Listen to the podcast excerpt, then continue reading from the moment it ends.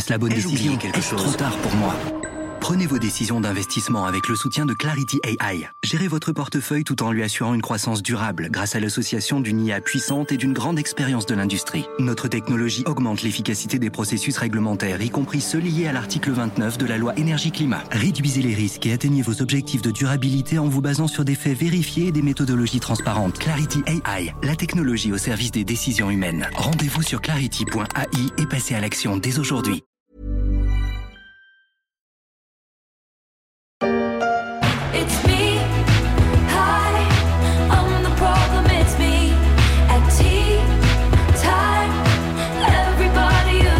Anti-héros, c'est l'un des nouveaux titres de Taylor Swift, tiré de l'album Midnights. Anti-héros, il ne faut pas y voir un message caché contre l'une des bêtes noires de l'artiste, le rappeur Kanye West, autre star planétaire dont l'étoile pâlit depuis quelques mois, à la différence de celle de Taylor Swift au firmament de la pop.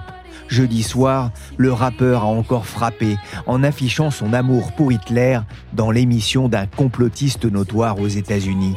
Le visage caché par une cagoule noire, « Nous devons arrêter d'insulter les nazis en permanence », une déclaration qui a incité une nouvelle marque à se détourner de lui, le réseau social Parler. Quand Swift s'élève, West s'enfonce. Swift, West, deux destins divergents. Je suis Pierrick Fay, vous écoutez La Story, le podcast d'actualité de la rédaction des Echos.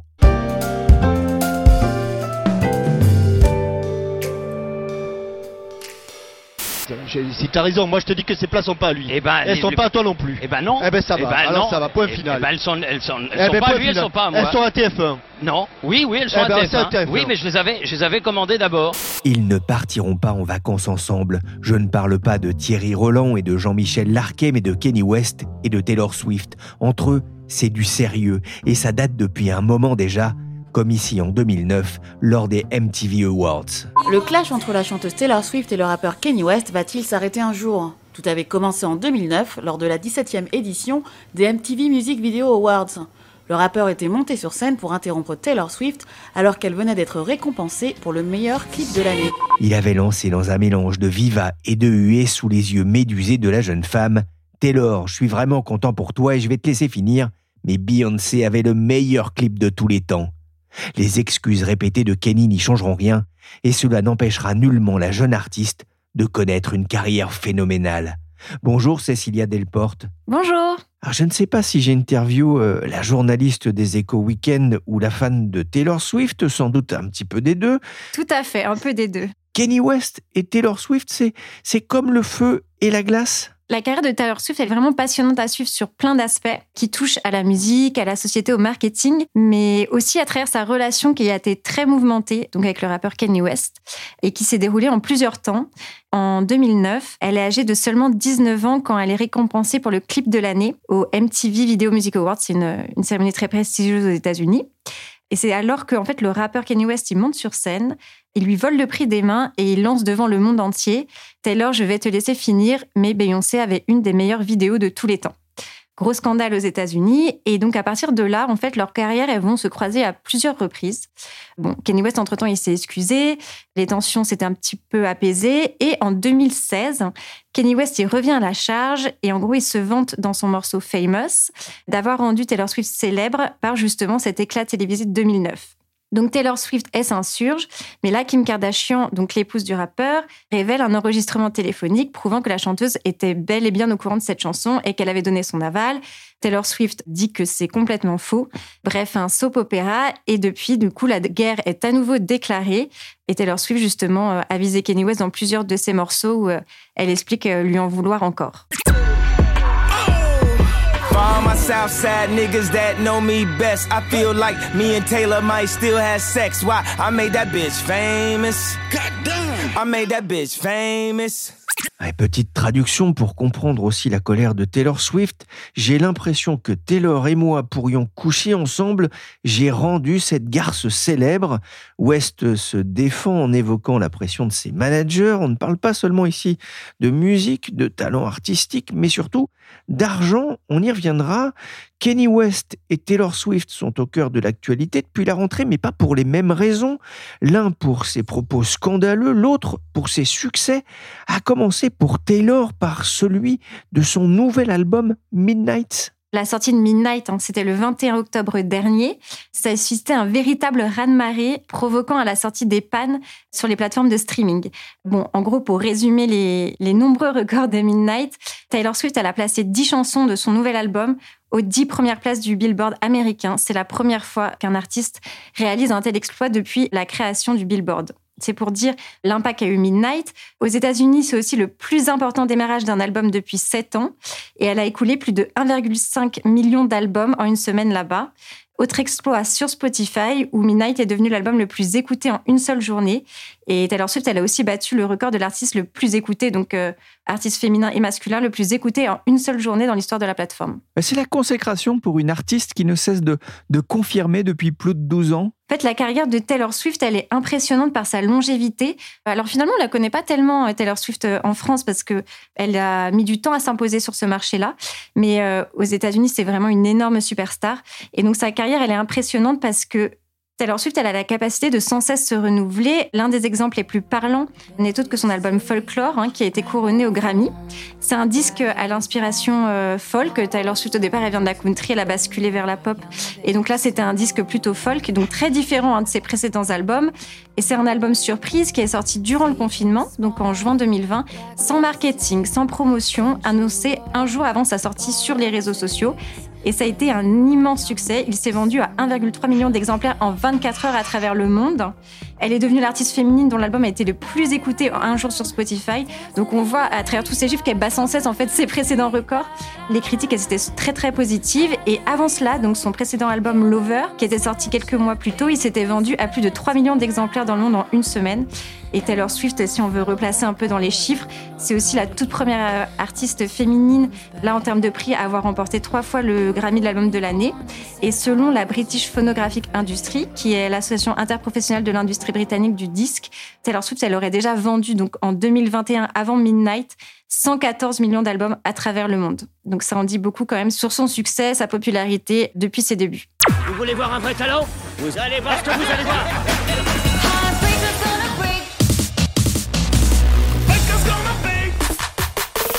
Je l'ai découvert avec le film Tous en scène. Je ne sais pas si vous vous souvenez, avec cette histoire avec des animaux et le musical. Et on avait la musique avec une cochonne qui dansait, c'était très drôle. Bon, je regardais ça avec mes enfants, bien évidemment. Comment est-ce que vous expliquez le succès de Taylor Swift ? Tout d'abord, c'est une artiste qui est accomplie dans le sens où elle est auteure, compositrice et interprète, ce qui est assez rare dans le milieu de la pop. Donc, elle a une vision artistique globale et très claire sur ses albums, ce qui lui permet de pouvoir évoluer de la country à la pop sans perdre ce qui fait, on va dire, sa singularité. Et sa singularité, c'est pas vraiment le genre de musique qu'elle chante, c'est plutôt son très bon storytelling. Dans ses musiques, en gros, elle se livre un peu à la manière d'un journal intime, ce qui permet aux fans de se reconnaître en elle, d'y voir une proximité qu'ils n'ont pas forcément avec d'autres pop stars. Et donc, comme elle écrit toutes ses paroles, il y a une vraie authenticité qui ressort, qui est rare, comme je l'ai dit, dans le monde de la pop, et une proximité qui va d'ailleurs plus loin puisqu'elle interagit beaucoup avec son public. Elle organise des sessions d'écoute de ses albums chez elle, elle dépose des cadeaux à ses fans à leur porte, elle donne beaucoup d'indices sur ses prochains titres, sur ses prochains albums, sur les réseaux, dans ses vidéos. Du coup, c'est plein de clins d'œil que seuls ses fans peuvent comprendre et qui permettent vraiment de créer une communauté. Et à cela s'ajoute un véritable sens du marketing dans sa façon de jouer de son image médiatique, notamment de la façon dont elle a géré le conflit avec Kanye West, de prendre du coup les critiques à son encontre pour les transformer en arguments commerciaux, ou bien de lancer par exemple des bras de fer avec les sites de streaming. Elle avait réussi à faire plier Apple Music à la suite d'une lettre ouverte sur Internet et à obtenir une meilleure rémunération des artistes. Donc déjà, un tour de force. Et après, elle est devenue ambassadrice de la marque à la pomme. Elle est devenue ambassadrice d'Apple. Donc c'est pour dire qu'elle a vraiment un véritable sens du marketing auquel s'ajoute le côté artistique où elle a un total contrôle sur les œuvres qu'elle propose.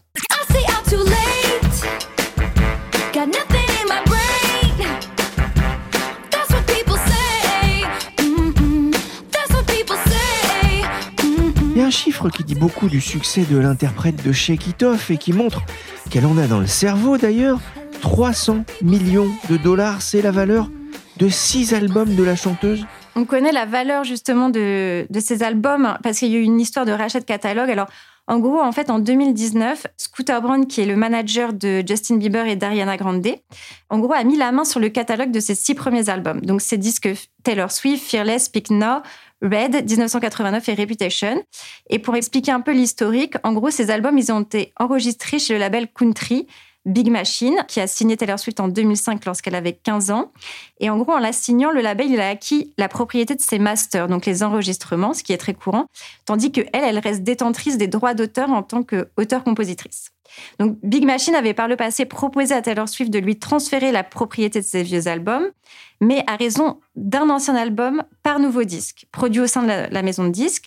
Donc elle a refusé, elle est partie chez Universal, et à ce moment-là, l'intégralité de son catalogue de l'époque a été vendue pour une somme énorme, donc 300 millions de $, sachant qu'il y avait d'autres albums, d'autres artistes, mais les 300 millions, c'est principalement quand même les disques de Taylor Swift qui ont été vendus à Scooter Braun, mais non sans éclat. Oui, parce qu'effectivement, ce rachat lui était resté vraiment en travers de la gorge. En fait, Scooter Braun, qui a racheté le catalogue, c'est loin d'être un inconnu pour Taylor Swift, c'est même l'une de ses bêtes noires.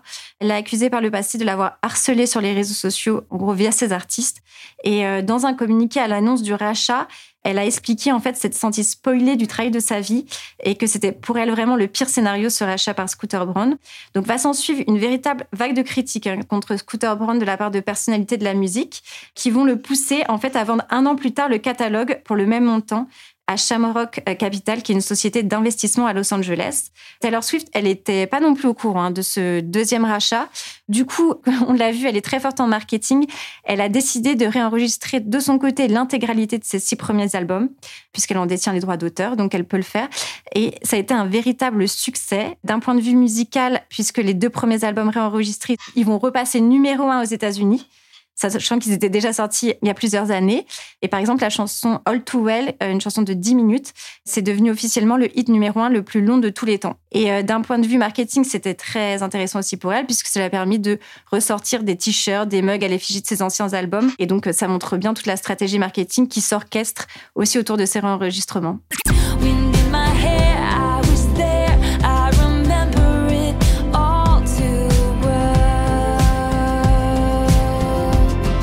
All Too Well, trop bien en français, tout réussi à Taylor Swift. L'album Midnights est un immense succès et l'artiste devait aussi partir en tournée américaine avec 52 concerts prévus. Mais tout ne se passe pas comme prévu pour Taylor Swift. La vente des billets des concerts est en train de tourner à la cacophonie. Que se passe-t-il ? Ça a été un véritable chaos sur Internet. Je pense que même les personnes qui ne suivent pas Taylor Swift étaient au courant qu'elle avait une tournée en préparation avec toute cette histoire. Donc en gros, sa prochaine tournée, qui s'appelle The Eras Tour, elle démarre le 18 mars prochain. Pour le moment, c'est que les dates du coup aux États-Unis. Et donc la chanteuse, elle a fait appel au géant Ticketmaster. C'est un géant du secteur de la vente de billets qui a fusionné avec le géant du divertissement Live Nation. Et en gros, donc ça faisait 4 ans que la chanteuse, elle n'était pas partie en tournée. Il y avait eu la période difficile du Covid, donc c'était un événement qui était vraiment très attendu par ses fans. En gros, il y avait la première étape qui était la pré-vente de billets, puis la vente générale qui était censée débuter quelques jours plus tard. Sauf que lors de la pré-vente, en fait, la demande, elle a été telle que les consommateurs, ils ont connu des attentes en ligne interminables, plusieurs heures pour espérer accéder aux billets et une flambée des prix qui faisait que certains billets s'envolaient à plus de $40,000. Il y a 2 millions de billets qui ont été vendus en une seule journée. En gros, ce qui a annulé la vente générale qui devait avoir lieu plusieurs jours plus tard et qui a aussi provoqué la colère de la chanteuse. Aux États-Unis, ce scandale, il a relancé le débat sur le monopole que possède aujourd'hui Ticketmaster sur la vente de billets. Donc, se caractérisant, comme on l'a vu, par la montée des tarifs, des frais cachés, une mauvaise gestion du trafic. Et il y a même des associations de protection des consommateurs qui sont montés au créneau et le Congrès américain qui a décidé de mettre en place un comité antitrust pour étudier très sérieusement la question du manque de concurrence dans le secteur de la billetterie. Donc ça a même dépassé Taylor Swift, cette histoire de vente pour sa tournée. Ah justement, qu'en répond Ticketmaster, violemment attaqué, vous le disiez, par l'artiste, mais aussi par des responsables politiques aux États-Unis. Alors Ticketmaster, eux, ils expliquent qu'ils avaient mis plusieurs paliers de sécurité, comme la vérification des comptes fans, par exemple, mais ils assurent avoir été dépassés par le nombre vertigineux d'attaques de robots en ligne. En gros, le site affirme avoir reçu 3,5 milliards de requêtes en quelques heures, avec en plus 14 millions de personnes qui cherchaient à avoir des billets, donc soit de quoi remplir 900 stades, en gros. Pour eux, ce qui a été à l'origine des bugs que l'on connaît aujourd'hui, du coup, c'est vraiment cette demande inédite. Donc la société, elle affirme travailler sur une amélioration de son système en ligne pour que cela ne se reproduise plus. Mais bon, pas de quoi éteindre la polémique, puisque une flambée des prix avait déjà été observée quelques mois plus tôt avec la mise en vente des billets pour Bruce Springsteen. Donc, c'est pas un problème récent, mais c'est juste qu'avec Taylor Swift, du coup, ça a pris une ampleur sans précédent. Cécilia, qu'est-ce que ça nous dit ? Alors, des Swifties, hein, c'est un nom que j'ai découvert en lisant une dépêche de Bloomberg. C'est le surnom donné aux fans de la pop star. C'est un public qui est très fidèle depuis de très nombreuses années. En fait, dans une industrie justement pop où la nouveauté, elle est constante, Taylor Swift, elle a vraiment su créer une communauté qui est prête à dépenser beaucoup, beaucoup d'argent pour la soutenir, que cela soit en termes d'albums, de tournées, de merchandising. On l'a vu avec tous les chiffres qui ont été cités plus haut. C'est vraiment, en plus, un soutien qui perdure même en temps de crise. Hein, parce que voir Taylor Swift en concert, c'est aujourd'hui perçu comme un événement de l'ordre de l'exception, de l'exceptionnel, pour lesquels on est prêt à investir au-delà du raisonnable en termes de prix. C'est pas un simple concert, en gros, c'est une expérience. Enfin, en tout cas, c'est ce qui ressort avec cette tournée qui s'annonce aux États-Unis. Taylor Swift, en plus, elle a cultivé une image de pop star assez accessible, qui mise beaucoup sur l'autofiction, c'est qui conduit aujourd'hui à ses fans à s'identifier, à la soutenir, parce qu'ils se retrouvent beaucoup en elle, quitte à racheter, par exemple, les réenregistrements de ses albums, alors qu'ils possèdent déjà le disque initial. Donc, il y a une vraie fidélité qui s'est créée depuis le début de sa carrière.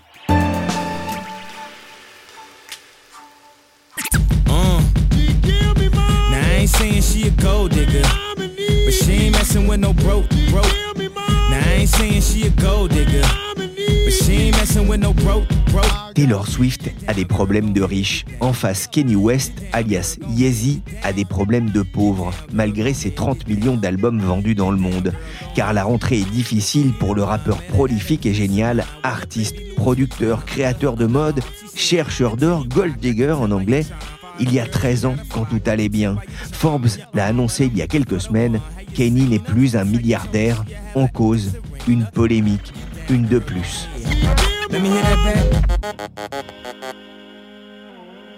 En fait, tout a commencé, on peut dire qu'il y a eu un peu un tournant lors de la dernière Fashion Week. C'était le 3 octobre que Kanye West a présenté sa propre collection. Virginie Jacoberger-Lavoué est journaliste aux Echos. Elle suit notamment le monde du luxe et de la mode. La 9e de Yeezy, sa marque, et ça provoquait un tollé à la Fashion Week parce qu'il y a eu l'apparition au final de t-shirts avec l'inscription « White Lives Matter » qui bien évidemment visait à minimiser le mouvement Black Lives Matter.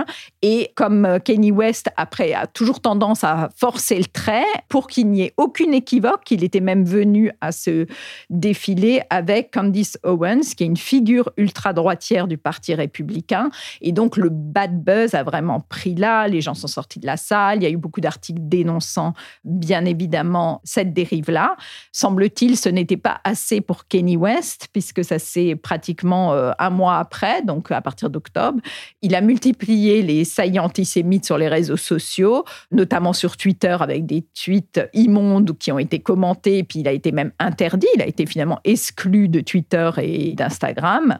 Et en fait, toute cette haine, elle n'était pas totalement nouvelle. En fait, il dérive depuis 2018. Il avait fait des propos complètement controversés sur l'esclavage où il considérait que les esclaves, c'était plus ou moins de leur faute, ce qui est quand même totalement abject. Et en plus, surprenant, parce que Kanye West, donc lui, il est originaire de Chicago. Il a été élevé par une professeure d'anglais et un photoreporter qui était, lui, militant pour les Black Panthers. Donc, on sentait avec ses propos qu'il était depuis longtemps sur la corde raide. Et donc, c'est vraiment cette dernière polémique, les propos antisémites, qui ont entraîné la décision des marques de rompre tous les contrats avec l'artiste. Didn't you know I was waiting on you? My face turned to stone when I heard the news. When you decide to break the rules. I just heard some real bad news. Bad news au pluriel pour Kanye West qui multiplie les polémiques, un cauchemar de la casquette aux sneakers avec comme principale conséquence la rupture de ses contrats avec Balenciaga mais aussi avec Adidas qui avait repris le partenariat que Kanye West alias Ye West avait signé un temps avec Nike, mais l'artiste de 45 ans n'en était pas à sa première mésaventure dans les affaires. Il venait d'ailleurs de se fâcher avec le distributeur Gap. Avec Gap, c'est vraiment Kanye West qui a pris en fait les devants, c'est-à-dire que dans le cas Adidas, Balenciaga, c'est vraiment Balenciaga qui a pris la décision de rompre le contrat. Et puis Adidas, ils ont été en fait tellement interpellés sur les réseaux sociaux en tant que marque allemande qui acceptait l'antisémitisme d'une figure avec qui ils étaient associés. Donc ils ont été bien contraints aussi de rompre. Et il faut voir que économiquement, c'est quand même eux qui ont le plus à perdre, parce que leur contrat était gigantesque. Avec Gap, on peut dire que c'est un autre cas de figure, puisque là, c'est vraiment Kanye West qui a pris les devants. C'est lui qui a mis fin unilatéralement à son partenariat avec Gap. Il a supprimé, en disant qu'il fallait supprimer des boutiques, toutes les collections. Alors, qu'est-ce qu'il leur reprochait ? Alors vraiment beaucoup, tout et son contraire, comme souvent avec lui. Et en tout cas, il les a accusés d'espionnage industriel, de s'être servi de son nom, d'avoir copié des modèles. Et c'est allé au clash et ça s'est fini dans le bureau d'un avocat. Oh my God ! They killed Kanye ! Alors non, Kanye n'est pas mort car il bouge encore, mais entre Balenciaga, Gap, Adidas, les affaires se corsent. Ça va lui coûter cher. Gap tablait par exemple sur un chiffre d'affaires annuel d'$1 milliard pour les seuls produits Yeezy d'ici 5 ans. Le partenariat avait d'ailleurs été signé pour une durée de 10 ans. Pendant que Taylor Swift s'enrichit, Virginie, lui, il s'appauvrit. Sa fortune, en fait, elle a fondu avec les polémiques comme neige au soleil. Forbes l'a déclassée de la liste des milliardaires. Sa fortune était évaluée précédemment à $2 milliards et elle a dégringolé à environ $400 millions. Donc, on peut quand même dire qu'il est loin d'être pauvre. Après, tout dépendra. Il va avoir une série de procès. Tout dépendra aussi de ce qu'il fera de ses prochains investissements. Mais il y a tout ce qu'il a en perspective. Ça va être quand même la rupture de contrat et donc certainement des sommes faramineuses consacrées pour les deux parties aux avocats. Ça va être une bataille d'avocats, donc il va avoir ça avec Adidas, et on sait que de toute façon, lui-même, c'est bien pour ça que sa fortune a dégringolé comme cela. Il était partie prenante et il a perdu beaucoup d'argent dans cette cause et c'est pas fini.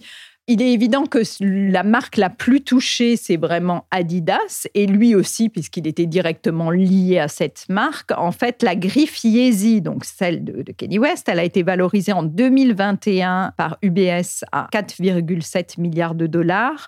Et cette évaluation, elle se porte sur ses collaborations avec Gap et avec Adidas.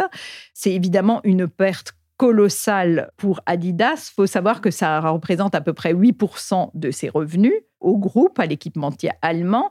Et il faut savoir qu'en l'année dernière, puisque les analystes ne font pas encore le bilan de cette année qui a été complètement chaotique dans leurs relations, mais en 2021, Kanye West a rapporté environ $1.8 milliard de ventes à Adidas. Vous imaginez un peu ce que c'est phénoménal. Et évidemment, lui toucher des royalties, c'était important pour son contrat, d'où la dégringolade financière qu'il a connue. À cela s'ajoute l'affaire de la JP Morgan Chase, donc qui était jusqu'ici la banque de Kanye West.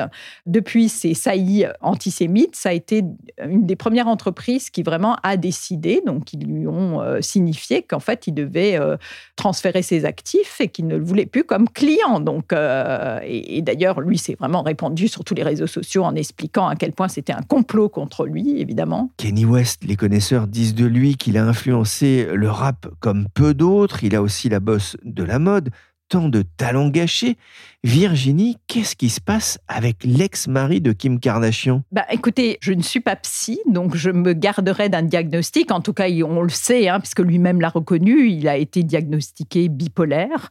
Je trouve que quand même, dans les dérives récentes, on peut peut-être quand même pas chaque fois l'excuser de ses propos, juste par le fait qu'il est malade et que lui explique qu'il ne veut pas se soigner. Et d'ailleurs, c'est tragique, mais peut-être qu'il n'a pas tort sur ce point de vue-là. Il dit que s'il se soigne avec des antidépresseurs qui sont quand même, on imagine, des doses de cheval, il n'aura plus cette créativité-là. C'est quand même ce qui fait...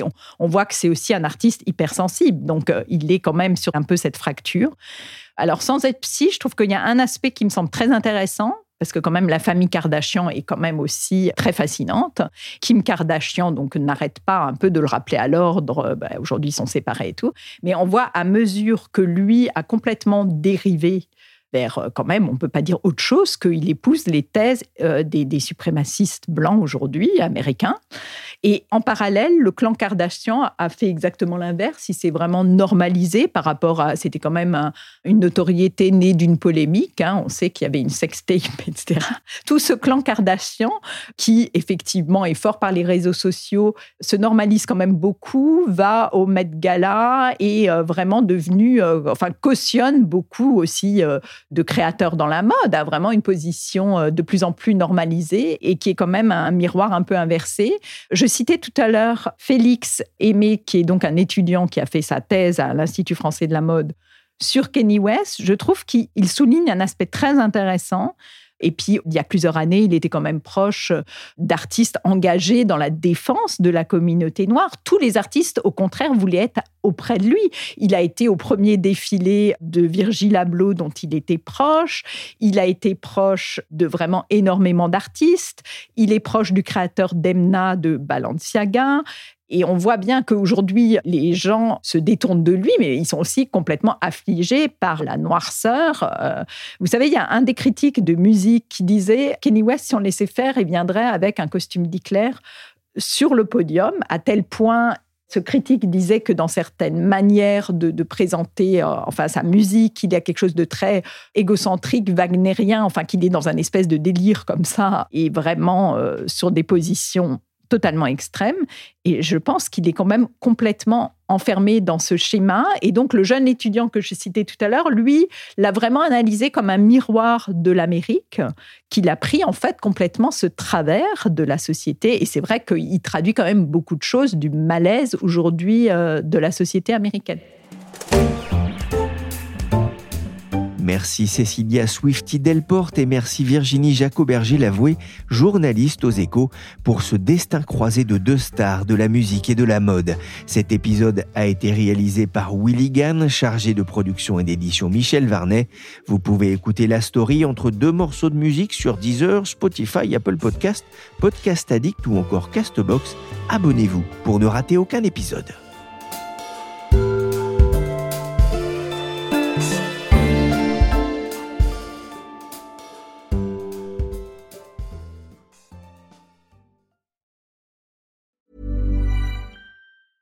Hey, it's Danny Pellegrino from Everything Iconic. Ready to upgrade your style game without blowing your budget? Check out Quince. They've got all the good stuff, shirts and polos, activewear and fine leather goods, all at 50 to 80% less than other high-end brands. And the best part? They're all about safe, ethical and responsible manufacturing. Get that luxury vibe without the luxury price tag. Hit up quince.com/upgrade for free shipping and 365-day returns on your next order. That's quince.com/upgrade.